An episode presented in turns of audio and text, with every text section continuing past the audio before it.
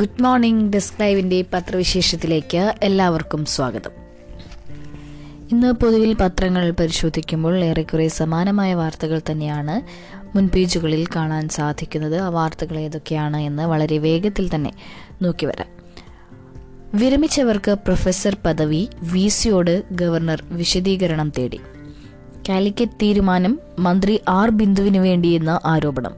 മന്ത്രി ആർ ബിന്ദുവിന് മുൻകാല പ്രാബല്യത്തോടെ പ്രൊഫസർ പദവി ലഭിക്കുന്നതിനായി വിരമിച്ച കോളേജ് അധ്യാപകർക്കുകൂടി പ്രൊഫസർ പദവി അനുവദിക്കാൻ തീരുമാനിച്ചെന്ന ആരോപണത്തിൽ ഏഴ് ദിവസത്തിനകം വിശദീകരണം നൽകാൻ കാലിക്കറ്റ് സർവകലാശാല വൈസ് ചാൻസലറോട് ചാൻസലർ കൂടിയായ ഗവർണർ ആവശ്യപ്പെട്ടു സർക്കാരുമായുള്ള അഭിപ്രായ ഭിന്നത പരിഹരിച്ച ശേഷം ചാൻസലർ എന്ന നിലയിൽ ഗവർണർ തീരുമാനമെടുത്ത ഫയലുകളിൽ ഒന്നാണ് ഇത് ഗവർണറുടെ കത്ത് ഇന്നത്തെ സിൻഡിക്കേറ്റ് യോഗം പരിഗണിച്ചേക്കും യു ജി സി ചട്ടങ്ങൾ ലംഘിച്ചതായി ചൂണ്ടിക്കാട്ടി സേവ് യൂണിവേഴ്സിറ്റി ക്യാമ്പയിൻ കമ്മിറ്റിയാണ് ഗവർണർക്ക് പരാതി നൽകിയത് സർവീസിലുള്ളവരെ മാത്രമേ പ്രൊഫസർ പദവിക്ക് പരിഗണിക്കാവൂ എന്ന യു ജി സി വ്യവസ്ഥ ഭേദഗതി കൂടാതെ നടപ്പാക്കി സംസ്ഥാന സർക്കാർ ഉത്തരവിറക്കിയിരുന്നു വിരമിച്ചവർക്ക് പ്രൊഫസർ പദവി നൽകണമെന്ന ആവശ്യം കേരള സർവകലാശാല മുൻപ് നിരാകരിച്ചിട്ടുമുണ്ട് യു ജി സി ചട്ടങ്ങൾ ലംഘിക്കാൻ സർക്കാരിനോ സർവകലാശാലയ്ക്കോ അധികാരമില്ല മന്ത്രി ബിന്ദു കാലിക്കറ്റ് സർവകലാശാലയ്ക്ക് കീഴിലുള്ള തൃശൂർ കേരളവർമ്മ കോളേജിൽ ഇംഗ്ലീഷ് അധ്യാപിക ആയിരിക്കെ നിയമസഭാ തെരഞ്ഞെടുപ്പിൽ മത്സരിക്കാൻ കഴിഞ്ഞ മാർച്ചിൽ സ്വയം വിരമിച്ചു പ്രൊഫസർ ബിന്ദു എന്ന പേരിൽ മന്ത്രി സത്യപ്രതിജ്ഞ ചെയ്തത് വിവാദമായതിനെ തുടർന്ന് പേരിനൊപ്പമുള്ള പ്രൊഫസർ ഒഴിവാക്കി സർക്കാർ ഗസറ്റ് വിജ്ഞാപനം ഇറക്കിയിരുന്നു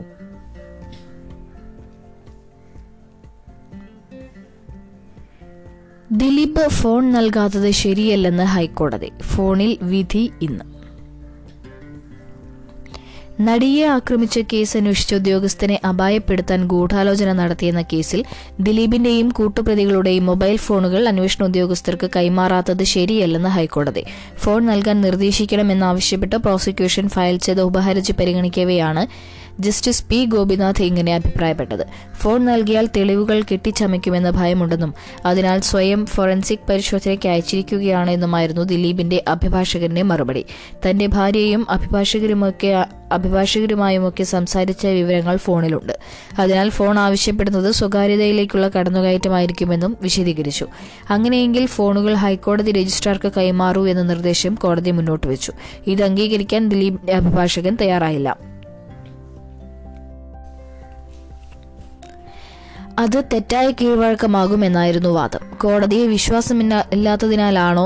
കൈമാറാത്തതെന്ന് കോടതി വാക്കാൽ ചോദിച്ചു ഫോൺ കൈമാറാൻ തയ്യാറായില്ലെങ്കിൽ മുൻകൂർ ജാമ്യ ഹർജി തള്ളാനാകുമെന്നും കോടതി വ്യക്തമാക്കി മൊബൈൽ ഫോൺ പിടിച്ചെടുക്കാനുള്ള എല്ലാ അധികാരവും ശേഷിയുമുണ്ടെന്നും കോടതി നൽകിയ സംരക്ഷണം മാത്രമാണ് തടസ്സമെന്നും പ്രോസിക്യൂഷൻ ഡയറക്ടർ ജനറൽ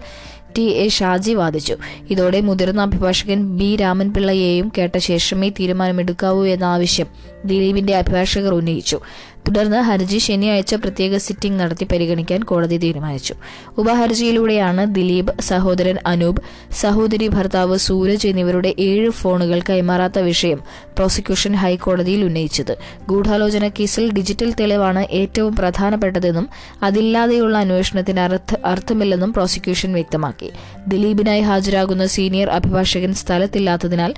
വിശദവാദത്തിനായി ഹർജി തിങ്കളാഴ്ച പരിഗണിക്കണമെന്ന ആവശ്യമാണ് എതിർഭാഗം ആദ്യം ഉന്നയിച്ചത് എന്നാൽ കോടതി ശനിയാഴ്ച ഇതിനായി പ്രത്യേക സിറ്റിംഗ് നടത്താൻ തീരുമാനിക്കുകയായിരുന്നു ദിലീപ് അടക്കമുള്ള പ്രതികളുടെ അറസ്റ്റ് ബുധനാഴ്ച വരെ വിലക്കി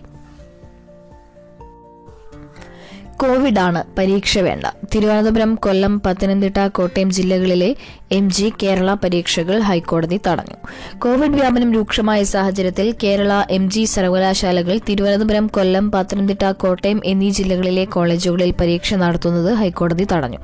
എൻ എസ് എസിന്റെ ഹർജിയിലാണ് ഫെബ്രുവരി എട്ട് വരെ പരീക്ഷകൾ തടഞ്ഞുള്ള ഇടക്കാല ഉത്തരവ് കോവിഡ് വ്യാപനം കൂടിയ സി വിഭാഗത്തിലുള്ള ഈ ജില്ലകളിലെ കോളേജുകളിൽ പരീക്ഷ നടത്തുന്നതിനെതിരെ ജസ്റ്റിസ് രാജ വിജയരാഘവന്റെ ബെഞ്ച് സംബന്ധിച്ചാണ് ഉത്തരവ് നൽകിയത് പരീക്ഷ നടത്തിപ്പിന് അധ്യാപകരെ ലഭിക്കുന്നില്ലെന്നും വിദ്യാർത്ഥികൾ രോഗം മറച്ചുവെച്ച് പരീക്ഷയിൽ പങ്കെടുക്കുന്നതിനാൽ രോഗവ്യാപനം കൂടുമെന്നും വ്യക്തമാക്കി എൻ എസ് എസ് സർക്കാരിന് നിവേദനം നൽകിയിരുന്നു ഇതിൽ നടപടി ഉണ്ടായില്ലെന്ന് ഹർജിയിൽ പറയുന്നു ഇരുപത് പേരിൽ കൂടുതൽ ഒത്തുകൂടരുതെന്ന മാർഗനിർദ്ദേശം നിലനിൽക്കെയാണ് സർവകലാശാലകൾ തിയറി പ്രാക്ടിക്കൽ പരീക്ഷകൾ നടത്താൻ ഒരുങ്ങുന്നതെന്ന് ഹർജിയിൽ ആരോപിക്കുന്നു എം ജി സർവകലാശാല ഫെബ്രുവരി രണ്ട് മൂന്ന് തീയതികളിലും കേരള സർവകലാശാല ഫെബ്രുവരി എട്ടിനും പരീക്ഷ നിശ്ചയിച്ചിട്ടുണ്ടെന്ന് ഹർജിയിൽ പറയുന്നു തുടർന്നാണ് വിദ്യാർത്ഥികളുടെയും അധ്യാപകരുടെയും താൽപര്യം കണക്കിലെടുത്ത് സിംഗിൾ ബെഞ്ച് ഇടക്കാല ഉത്തരവ് നൽകിയത്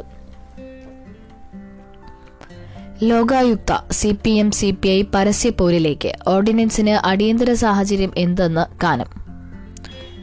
ലോകായുക്ത ഓർഡിനൻസിൽ C P M C P I പോര് ശക്തമാകുന്നു ഒപ്പം നിലപാട് കടുപ്പിച്ച് പ്രതിപക്ഷവും സർക്കാർ നീക്കം ന്യായീകരിച്ച് പാർട്ടി മുഖപത്രത്തിലൂടെ ലേഖനവുമായി എത്തിയ സി പി എം സംസ്ഥാന സെക്രട്ടറി കോടിയേരി ബാലകൃഷ്ണന് മറുപടിയുമായി സി പി ഐ സംസ്ഥാന സെക്രട്ടറി കാനം രാജേന്ദ്രൻ വീണ്ടും രംഗത്തെത്തി കാലത്തെ പിന്തുണച്ച് C P I assistant secretary K Prakash ബാബുവും എത്തിയതോടെ വിഷയം എൽ ഡി എഫിലും ചൂടുപിടിക്കുകയാണ് നിയമസഭ ചേരാൻ ഒരു മാസം മാത്രം ബാക്കി നിൽക്കെ ലോകായുക്ത ഓർഡിനൻസ് ഇറക്കുന്നതിന് അടിയന്തര സാഹചര്യം എന്താണെന്നതിന് ആരും മറുപടി നൽകിയില്ലെന്ന് കാനം രാജേന്ദ്രൻ പറഞ്ഞു മന്ത്രിസഭായോഗത്തിൽ ഓർഡിനൻസിനെ അനുകൂലിച്ച സി പി ഐ മന്ത്രിമാരുടെ നടപടിയിൽ അതൃപ്തി പരസ്യമാക്കിയ കാനം എതിർക്കാത്തതിനെക്കുറിച്ച് അവരോട് ചോദിക്കണമെന്നും പ്രതികരിച്ചു ലോകായുക്ത ഓർഡിനൻസിൽ മുൻ നിലപാട് ആവർത്തിക്കുകയും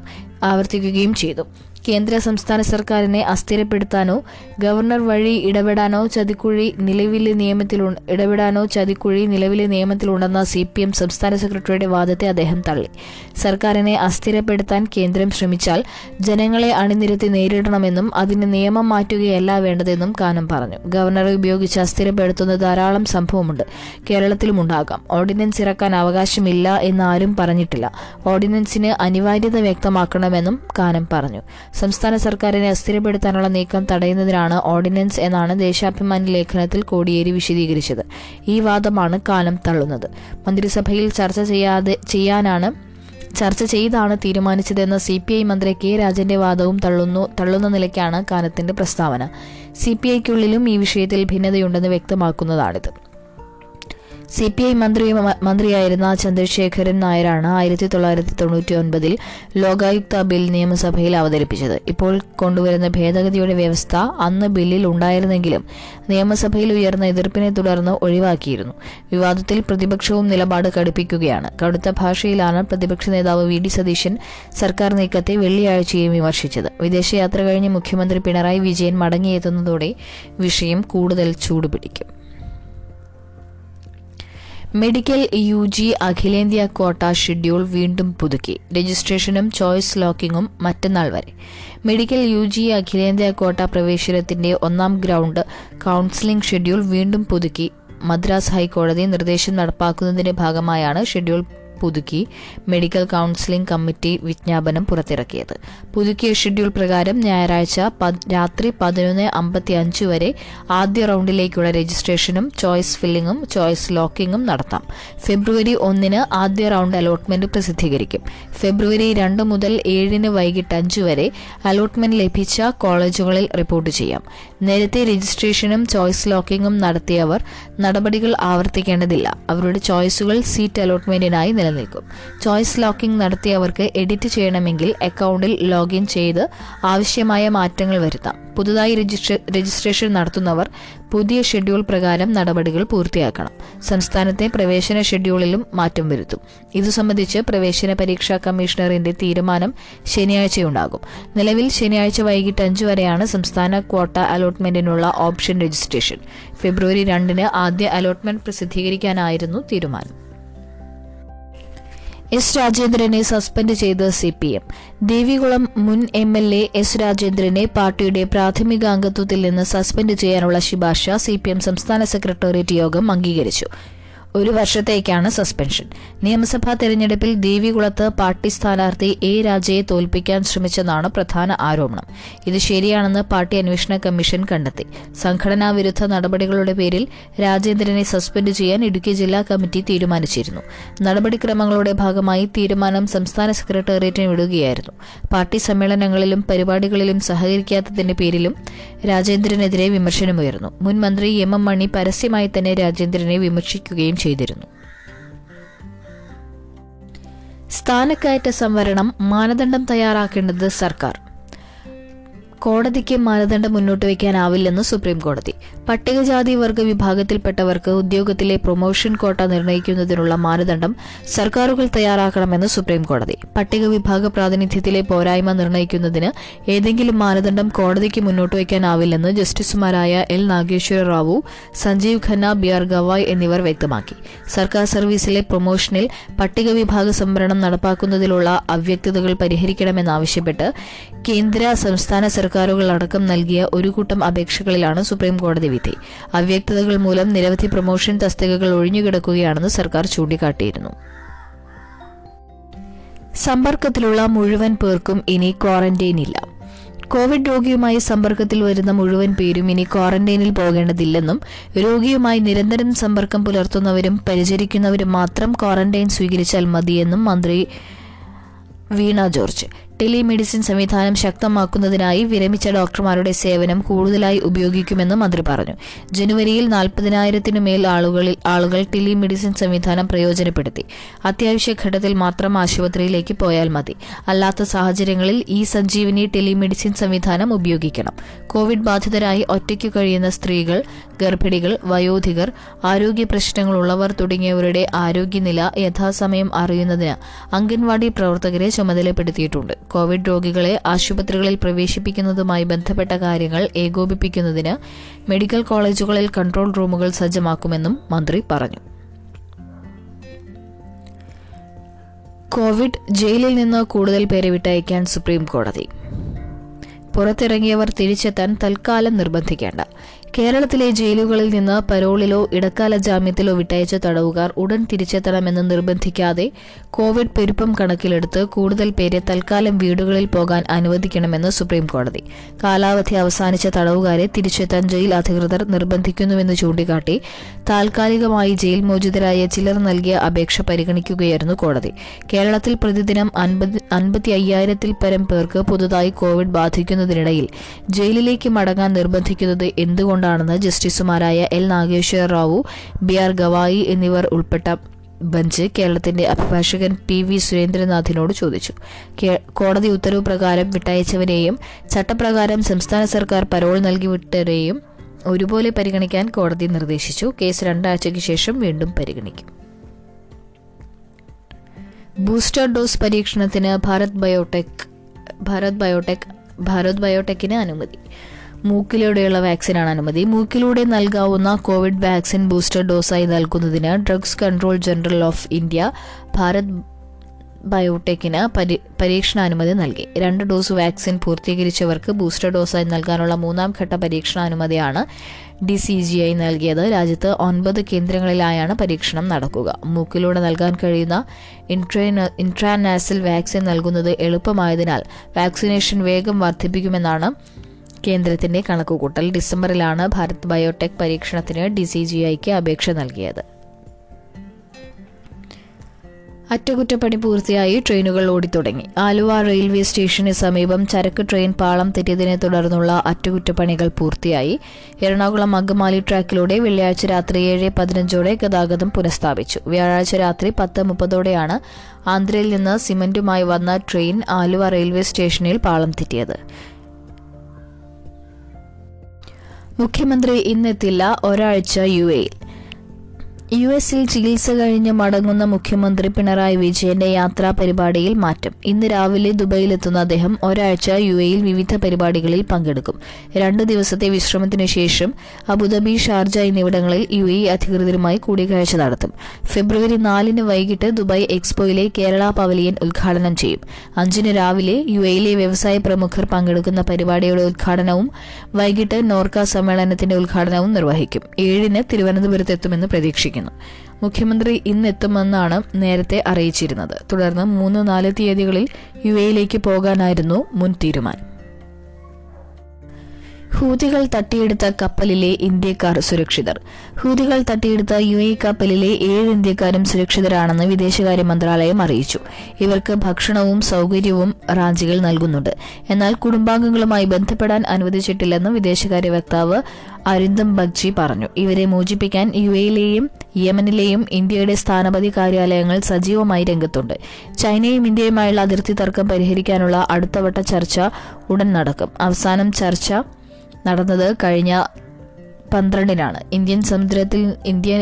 സൈനിക സാന്നിധ്യം ശക്തിപ്പെടുത്തിയതിനെക്കുറിച്ചുള്ള ചൈനീസ് മാധ്യമങ്ങളുടെ പ്രചാരണങ്ങൾ തള്ളിക്കളയുന്നതായും വക്താവ് പറഞ്ഞു ഗുരുവായൂർ ഉത്സവം പാചകത്തിന് ബ്രഹ്മണ ബ്രാഹ്മണർ വേണമെന്ന ടെൻഡർ വിവാദമായി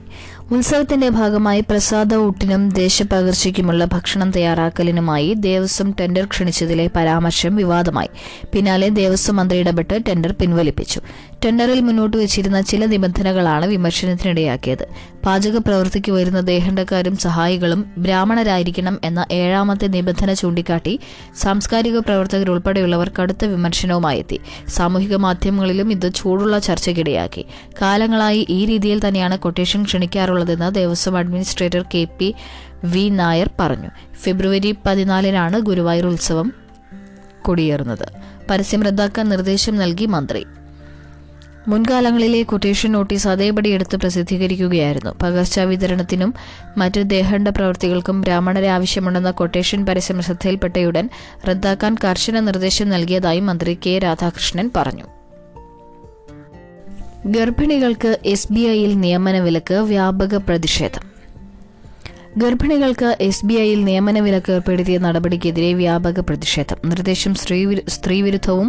ലിംഗവിവേചനോപരവുമാണെന്ന ആക്ഷേപം വിവിധ കോണുകളിൽ നിന്നുയർന്നു മാധ്യമമാണ് എസ് ബി ഐയുടെ വിവാദ നിർദ്ദേശം പുറത്തുകൊണ്ടുവന്നത് S B I employees association DYFI യുവജന കമ്മീഷൻ എന്നിവ ശക്തമായ പ്രതികരണവുമായി രംഗത്ത് വന്നു എസ് ബി ഐ തീരുമാനം പുനഃപരിശോധിക്കണമെന്ന് സംസ്ഥാന യുവജന കമ്മീഷൻ ആവശ്യപ്പെട്ടു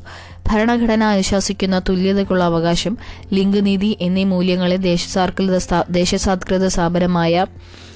എസ് ബി ഐ തന്നെ ലംഘിക്കുന്നത് സമൂഹത്തിന് തെറ്റായ സന്ദേശമാണ് നൽകുക പരിഷ്കൃത ജനാധിപത്യ സമൂഹത്തിന് യോജിക്കാത്ത തീരുമാനം പുനഃപരിശോധിക്കണമെന്നാവശ്യപ്പെട്ട് എസ് ബി ഐ ജനറൽ മാനേജർക്ക് കമ്മീഷൻ കത്തയച്ചു എസ് ബി ഐ തീരുമാനം അപരിഷ്കൃതമാണെന്ന് ഡിവൈഎഫ്ഐ കുറ്റപ്പെടുത്തി എല്ലാവർക്കും തുല്യ അവസരം ഉറപ്പാക്കുന്ന ഭരണഘടനാ വ്യവസ്ഥയുടെ ലംഘനമാണിത് ഈ നിയമന വിലക്ക് വീണ്ടും പുനഃസ്ഥാപിക്കാനുള്ള നീക്കം അംഗീകരിക്കാനാകില്ല ഇതിനെതിരെ ശക്തമായ പ്രതിഷേധം ഉയർന്നു വരണം ഭാവി നിയമനങ്ങളിൽ മൂന്ന് മാസത്തിലകം ഗർഭവതികളായവരെ പ്രസവാനന്തര മേ ജോലിയിൽ പ്രവേശിപ്പിക്കാനാകൂവെന്ന നിർദ്ദേശം സ്ത്രീവിരുദ്ധവും ലിംഗവിവേചനവും അനീതിയുമാണെന്ന് all India S B I employees association ആവശ്യപ്പെട്ടു ഉത്തരവ് എസ് ബി ഐയും കേന്ദ്ര സർക്കാരും പിൻവലിക്കണമെന്നാവശ്യപ്പെട്ട് സംഘടന കത്ത് നൽകി ഗർഭധാരണം ജോലി പ്രവേശനത്തിന് അയോഗ്യതയാകുന്നത് അശാസ്ത്രീയമാണ് ഇത് മാതൃത്വത്തെ അവഹേളിക്കുന്നതിന് തുല്യമാണ് ഗർഭധാരണം സ്ത്രീയുടെ സ്വാഭാവിക ഉത്തരവാദിത്തമാണ് സ്ത്രീകളുടെ തൊഴിലവകാശം ശാക്തീകരണ ഭാഗവുമാണ് ഇത് രണ്ടും പരസ്പര പൂരകമായി കാണുന്നതിന് പകരം ഒന്ന് മറ്റൊന്നിന് വിരുദ്ധമാക്കുന്നത് എല്ലാ അർത്ഥത്തിലും നിഷേധാത്മകവും നീതിരഹിതവും ക്രൂരവുമാണെന്നും സംഘടന കുറ്റപ്പെടുത്തി സിൽവർ ലൈൻ മുറിയുന്നത് ആയിരത്തി ഒരുന്നൂറ്റി പതിനഞ്ച് റോഡ് പണിയുന്നത് അഞ്ഞൂറ്റി തൊണ്ണൂറ്റി അടിപ്പാതയും മേൽപ്പാലങ്ങളും മാത്രം പദ്ധതി യാഥാർത്ഥ്യമായാൽ നിലവിലെ അഞ്ഞൂറ്റി ഇരുപത് റോഡുകൾ പൂട്ടാൻ സാധ്യത സിൽവർ ലൈൻ യാഥാർത്ഥ്യമായാൽ അടച്ചുപൂട്ടേണ്ടി വരുന്നത് അഞ്ഞൂറ്റി ഇരുപത് റോഡെന്ന സൂചന റെയിൽ കടന്നു പോകുന്ന തിരുവനന്തപുരം കാസർഗോഡ് റൂട്ടിൽ നടത്തിയ ആകാശ സർവേയിൽ ആയിരത്തി ഒരുന്നൂറ്റി പതിനഞ്ചിടത്ത് കീറയിൽ പാത ചെറുതും വലുതുമായ റോഡുകൾ മുറിച്ചു കടക്കുന്നുണ്ട് വിശദ പദ്ധതി രേഖയുടെ നാലാം ഭാഗത്തിന്റെ പാർട്ട് ബിയിൽ ഇക്കാര്യം വിശദമാക്കുന്നുണ്ട് ആയിരത്തി ഒരുന്നൂറ്റി പതിനഞ്ച് റോഡിന്റെ വിശദാംശങ്ങളും ഇവിടെ ലഭ്യമാണ് ഇതിൽ പതിമൂന്ന് റോഡുകൾ മാത്രമാണ് പത്ത് മീറ്ററിൽ കൂടുതൽ വീതിയുള്ളത് നൂറ്റി അറുപത്തിയൊന്നാമത്തെ ഇനമായി പത്ത് പോയിന്റ് രണ്ട് അഞ്ച് മീറ്റർ വീതിയുള്ള സേലം കൊച്ചി കന്യാകുമാരി ദേശീയപാതയുടെയും മുന്നൂറ്റി നാൽപ്പത്തി ആറാമത്തേത് ആയി പതിനാറ് പോയിന്റ് എട്ട് ആറ് മീറ്റർ വീതിയും രണ്ട് മീറ്റർ വീതിയും വീതിയിൽ മീഡിയനുമുള്ള കൊച്ചി എയർപോർട്ട് റോഡും മുന്നൂറ്റി എൺപത്തി ആറാമത്തേതായി ഇരുപത്തിരണ്ട് പോയിന്റ് അഞ്ച് അഞ്ച് മീറ്റർ വീതിയിൽ ദേശീയപാത അഞ്ഞൂറ്റി നാൽപ്പത്തിനാലും അറുന്നൂറ്റി മുപ്പത്തൊൻപതാമത്തേതായി ഇടപ്പള്ളി പനവേൽ ദേശീയപാതയും ആയിരത്തി തൊണ്ണൂറ്റി അഞ്ചാമത്തേതായി കണ്ണൂർ കാസർഗോഡ് റോഡും പരാമർശിച്ചിട്ടുണ്ട് ഇവിടെയെല്ലാം അടിപ്പാതയോ മേൽപ്പാലമോ നിർമ്മിക്കാൻ നിർദ്ദേശവുമുണ്ട് ഇത്തരത്തിൽ റെയിൽ കടന്നുപോകുന്ന റൂട്ടിൽ നിലവിലെ റോഡുകൾക്കും തോടുകൾക്കുമൊക്കെ മേൽപ്പാലങ്ങൾ അല്ലെങ്കിൽ അടിപ്പാതകൾ നിർമ്മിക്കുമെന്നാണ് മുഖ്യമന്ത്രി തന്നെ ജനസമക്ഷം വിശദീകരിച്ചത് എന്നാൽ മൂവായിരത്തി എഴുന്നൂറ്റി ഇരുപത് പേജുള്ള വിശദ പദ്ധതി രേഖയിൽ നൂറ്റി നാൽപ്പത്തിയെട്ട് കിലോമീറ്റർ നീളമുള്ള ഒരു റെയിൽവേ അടിപ്പാത മുന്നൂറ്റി ഇരുപത്തിരണ്ട് സിംഗിൾ സ്പാൻ റെയിൽവേ മേൽപ്പാലങ്ങൾ തൊണ്ണൂറ്റിനാലിടത്ത് ബോക്സ് ടൈപ്പ് കോൺക്രീറ്റ് അടിപ്പാതകൾ ഒന്ന് പോയിന്റ് പൂജ്യം എട്ട് കിലോമീറ്റർ നീളത്തിൽ ഒരു സബ്വേ നൂറ്റിനാൽപ്പത് പൈൽ ഫൗണ്ടേഷൻ റെയിൽവേ മേൽപ്പാലങ്ങൾ മുപ്പത്തിയൊൻപത് വെൻവേ മേൽപ്പാലം അടക്കം അഞ്ഞൂറ്റി തൊണ്ണൂറ്റിയഞ്ച് മേൽപ്പാലത്തിനും അടിപ്പാതകൾക്കുമായി നാലായിരത്തി നാനൂറ്റി ഇരുപത്തി അഞ്ച് പോയിന്റ് രണ്ട് ഒൻപത് കോടി രൂപ മാത്രമാണ് വകയിരുത്തിയിരിക്കുന്നത് ആസ്തിയിൽ മുന്നിൽ ബി ജെ പി രണ്ടാമത് ബി എസ് പി രാജ്യത്ത് ഏറ്റവും അധികം ആസ്തിയുള്ള രാഷ്ട്രീയ പാർട്ടി ബി ജെ പി രണ്ടാമത് മായാവതിയുടെ ബഹുജൻ സമാജ് പാർട്ടി മൂന്നാമത് കോൺഗ്രസും തെരഞ്ഞെടുപ്പ് രംഗത്തെ അഴിമതിയും കണക്കുകളും പഠനവിധേയമാക്കുന്ന ജനാധിപത്യം പരിഷ്കരണ കൂട്ടായ്മയാണ് പാർട്ടികളുടെ രണ്ടായിരത്തി പത്തൊൻപത് ഇരുപത് കാലയളവിലെ സ്വത്ത് വിവരം വിലയിരുത്തി റിപ്പോർട്ട് തയ്യാറാക്കിയത് നാലായിരത്തി എണ്ണൂറ്റി നാൽപ്പത്തി ഏഴ് പോയിന്റ് ഏഴ് എട്ട് കോടിയാണ് ബി ജെ പിയുടെ ആസ്തി അതായത് അറുപത്തി ആറ് അറുപത്തി ഒൻപത് പോയിന്റ് മൂന്ന് ഏഴ് ശതമാനം ആണ് ബി ജെ പിയുടെ ആസ്തി ബി എസ് പിയുടേത് അറുന്നൂറ്റി തൊണ്ണൂറ്റി എട്ട് പോയിന്റ് മൂന്ന് മൂന്ന് കോടി കോൺഗ്രസിൻ്റേത് അഞ്ഞൂറ്റി എൺപത്തി എട്ട് പോയിന്റ് ഒന്ന് ആറ് കോടിയും ഏഴ് ദേശീയ പാർട്ടികളും നാൽപ്പത്തിനാല് പ്രാദേശിക കക്ഷികളും ചേർന്ന് ഇതേ കാലയളവിൽ പ്രഖ്യാപിച്ച ആസ്തി യഥാക്രമം ആറായിരത്തി തൊള്ളായിരത്തി എൺപത്തി എട്ട് പോയിന്റ് അഞ്ച് ഏഴ് കോടിയും രണ്ടായിരത്തി ഒരുന്നൂറ്റി ഇരുപത്തി ഒൻപത് പോയിന്റ് മൂന്ന് എട്ട് കോടിയുമാണ് നാൽപ്പത്തിനാല് പ്രാദേശിക കക്ഷികളിൽ ആസ്തിയിൽ മുന്നിലുള്ളത് സമാജ്വാദി പാർട്ടി അഞ്ഞൂറ്റി അറുപത്തിമൂന്ന് പോയിന്റ് നാല് ഏഴ് കോടി തൊട്ടുപിന്നിലുള്ള ടി ആർ എസിന് മുന്നൂറ്റിയൊന്ന് പോയിന്റ് നാല് ഏഴ് കോടിയും തമിഴ്നാട്ടിലെ അണ്ണാ ഡി എം കെക്ക് ഇരുന്നൂറ്റി അറുപത്തിയേഴ് പോയിന്റ് ആറ് ഒന്ന് കോടിയും സ്വത്തുണ്ട് ബി ജെ പി മൂവായിരത്തി ഇരുന്നൂറ്റി അൻപത്തിമൂന്ന് കോടിയുടെ സ്ഥിര നിക്ഷേപം വെളിപ്പെടുത്തിയപ്പോൾ ബി എസ് പിയുടേത് അറുന്നൂറ്റി പതിനെട്ട് പോയിന്റ് എട്ട് ആറ് കോടിയാണ് കോൺഗ്രസിന് ഇരുന്നൂറ്റി നാൽപ്പത് പോയിന്റ് ഒൻപത് കോടിയുടെ സ്ഥിര നിക്ഷേപവുമുണ്ട് അപ്പോൾ ഇതൊക്കെയാണ് ഇന്ന് പത്രങ്ങളിൽ കാണാൻ കഴിയുന്ന പ്രധാന വാർത്തകൾ ഇനി എല്ലാ വാർത്തകളും അപ്പപ്പോൾ അറിയാനായി ഒന്നും വിട്ടുപോകാതെ ഷോർട്ടായി ക്രിസ്പായി അറിയാൻ ഡെസ്ക് ലൈവ് ആപ്പ് ഫോളോ ചെയ്യുക എല്ലാവർക്കും ഒരു നല്ല ദിവസം ആശംസിച്ചുകൊണ്ട് നിർത്തുന്നു നന്ദി നമസ്കാരം